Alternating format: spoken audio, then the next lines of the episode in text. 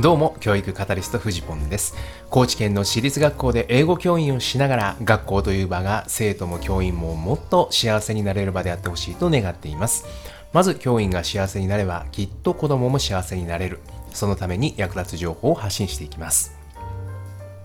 え今日は8月18日水曜日ですねえ。各地で雨が強くなっているというような話も聞いていますが、皆さんのところはいかがでしょうか。さて、今日はですね、子供にとって入った学校が世界の全てなのか世界はもっと広いはずということでお話をしたいと思います。えー、おとといの夜になるのかな、えー、先生の学校というコミュニティのイベントでホープを語る会というのがありました。これね、先生の学校というコミュニティが発刊している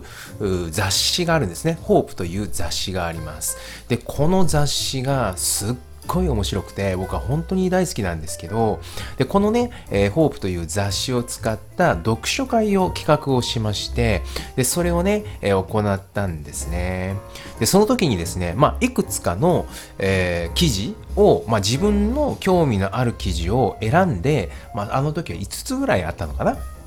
5つぐらいの記事の中から、え自分があ興味のあるものを選んでそれをその場で読んで、えその内容についていろいろ対話をしていくと、まあ、そういうような流れのイベントだったんですけどその時にね読んだのが岐阜市にある岐阜市立総順中学校という学校の特集記事だったんですね。で、この学校というのは不登校特例校ということで、まあ、言うたらその不登校のを経験した子供たち専門の学校という、まあ、すごくね、まあ、珍しいと言ったらあれなのか、まあ、公立でこれをやっているというのは本当に珍しくて、で、その学校の校長先生や立ち上げられていた教育長の方のインタビュー記事をベースに読んでいたんですね。でもう一人ですねこのキーパーソンがいまして、えー、この学校のアドバイザーですね、えー、京都大学の総合博物館准教授の塩瀬隆之さんという方がおられるんですね。でこの方の特集記事というかこの方のインタビュー記事も載っていたんですけどこれがねすっごく面白かったんですね。でその時に言われていたのがあ合わない人と無理に付き合わなければいけないっていうのもね確かに社会の縮図としてはあるんですが自分に合う人だけを選んでも生きていけるほど社会にはたくさん人がいるということも大事だと思うんです。っていうねこういうメッセージを書いていらっしゃったんですね。そんで自分にもねもっと合う人がきっとどこかにいると。なので無理をしてまであるいは死ぬような思いをしてまで無理に付き合わないといけない人も学校も存在しませんとそういった意味で自分で選べる環境を整えていくことが大切なんですと。いうことを、まあ、おっしゃられていたんですね。これがねめちゃくちゃ心に刺さりました。でですね、えー、昨日の夜なんですけど、ニュースピックスという会社が作っているネット番組、アップデートというのがあるんですけど、それにですね、えー、松本杏奈さんという方が出演されていたんですね。まあ、何人かいるパネリストの中の一人だったんですけど、皆さんこの松本杏奈さんってご存知ですかねえ徳島県の私立高校からですね、えー、スタンフォード大学に合格をしたというそういうね経歴の持ち主なんですね。えー、まあ私は高知県に住んでいますから徳島県といえば隣の県ですね、えー、そこの、まあ、私立高校ですからまあ本当にすごく親近感が湧くような、えー、そういう場所なんですけどそこの学校からアメリカのあの名門スタンフォード大学に、えー、入学よ入学をね許可されるような生徒が出てきたってこれめちゃくちゃすごいことなんですよ。私もですね、えー、何年も前になるんですが、えっ、ー、と、スタンフォード大学見学に行かせていただいたことあったんですけど、まあ本当にね、めちゃくちゃ広い。そしてもう、いやもう素晴らしい大学ですよね。まあ、その中、まあ、そこにですね、えー、行く、まあ、普通の高校生といったら、まあ、語弊があるのかもしれないですけど日本で生まれ育った高校生がですねこのスタンフォード大学に行くことができるっていうのはやっぱりすごいことだなと思うんですがその松本さんですねがおっしゃられていたことと先ほどの塩瀬さんがねおっしゃられていたことが結構リンクするなって思うところがあってそれはどういうことかというとこのね松本さんって、まあね、結構ねもう見た目のビジュアルのインパクトがすごくてまあ、今のそのテレビに出るからっていうことだったのかもしれないですけどもう髪が真っピンクなんですよ。もう真っピンクでめちゃくちゃこうあの見た目のインパクトがあるんですね。で自分はですね本当に学校の中で問題児だったんだと。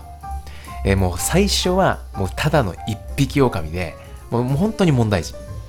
で学校の中で協調性を育むってことがすごい苦手。なんでこんなことやらなきゃいけないんですかとかね、なんでなんでみたいなことをすごくやっぱ聞いちゃうから、もう周りに煙たがられるっていうね、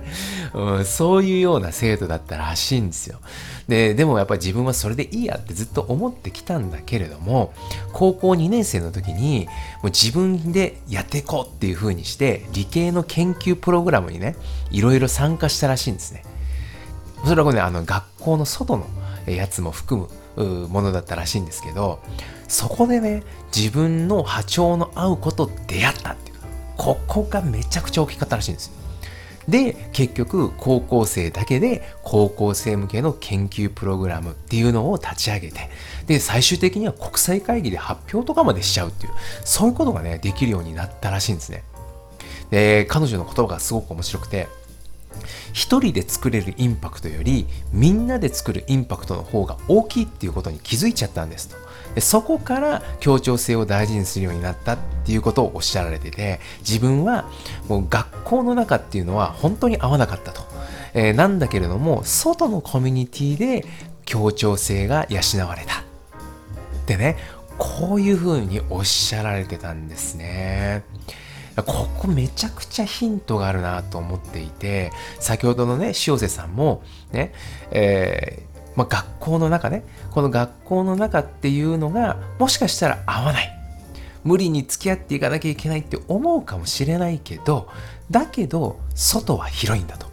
自分にもっと合う人がきっとどこかにいる。そしてそれは、本当は選べるんだってことなんですよね。で、大人になるといろんな人がいることがわかるわけですよね。いろんな人と出会っていきますから。だから選べる。自分が住む場所だったり、働く環境だったり、そういうものっていうのは選んでいけるんですよね。で、それはいろんなものがあるからっていうのを知っているので選んでいける。ところが子供のうちっていうのは、最初に入った学校っていうのが世界の全てなわけですよ。この感覚ってね、僕らね、やっぱ忘れがち。うんだなと思うんですね幼稚園にしても小学校にしても中学校にしても、えー、もしかしたら高校にしてももうね地元で育ってきた人たちにとってはもうほぼほぼ選択の余地はないですよね。え選択の余地はなくって特に中学校ぐらいまではその傾向が強いのかな、えー、もうねもう自分が生まれ育った場所はここなのでここっていうね。もうほぼほぼ選択肢がない状態でそこに入ると。なのでまだ他の選択肢っていうのは、ね、見えてないんですよ。でその学校の中っていうのが世界の全てになってしまう。だからそのがあの学校という環境の中で良しとされていることが良しとされるなきゃいけないみたいな。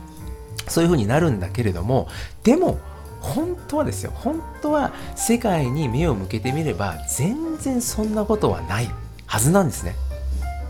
でそのことを大人がですよね選択肢としてちゃんと見せれるかどうかだっていうことなんですよ。今はね本当に生まれた場所がどこであってもネットというものを通じて世界の海に漕ぎ出せるわけじゃないですか。ね、たとえ学校の中で合わないなって思ったとしてもネットの空間で、えー、自分に合う人と出会うことっていうのはできる。実際にね、私も